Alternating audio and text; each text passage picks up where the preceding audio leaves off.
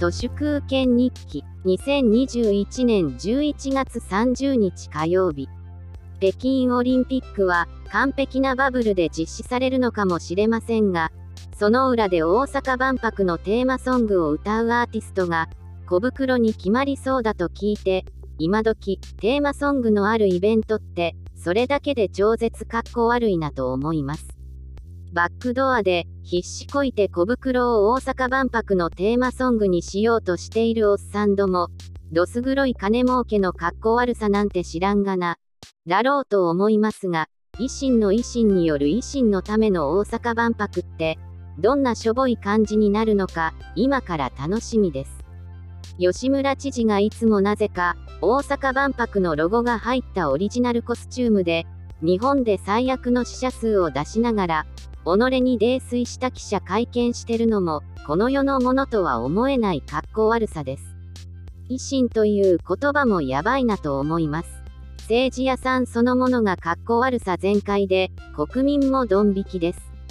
維新の政治屋さんというだけで、歩く地部という印象ですが、立憲民主党の代表選も、世の中から完全スルー、おめでとうございます。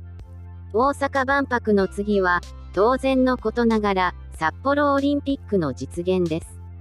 よかったですね。オミクロン以降の未来が、またくすんで、いきなりお先が真っ暗に見えなくなってきました。コロナ禍が長引きながら、エネルギークライシス、経済クライシスがクロスオーバーして、世の中、いきなり混沌としてきたなと思います。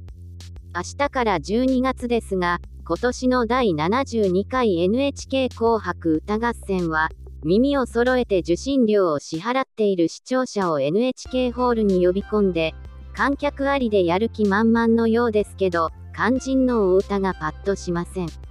オミクロンが来て、審査員に尾身会長とか、シャレにもなりませんが、アメリカのファウチはもうすでに、オミクロン変異株が世界中に広がるのは間違いない、とのことで、もう年越しに歌なんて聞いてられるか、ふざけんなという声なき声が聞こえてきます。声なき声、どこに行くとよく聞こえるかといえば、断然や不米です。老若男女、日本全国津々浦々までみんな無料で Yahoo ニュースを見てますので、そのお礼代わりに声なき声がヤフコメとして大量に書き込まれています。ヤフコメは、ただでニュース読めるお礼なんだと思います。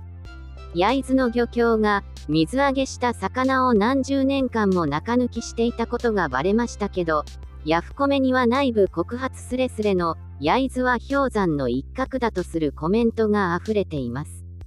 これまではまかり通っていた悪事がどんどん通用しなくなっていきます。ヤフコメって誤字だらけだし、まるでコメントにユーモアがありません。日本人の今を鏡のように映しています。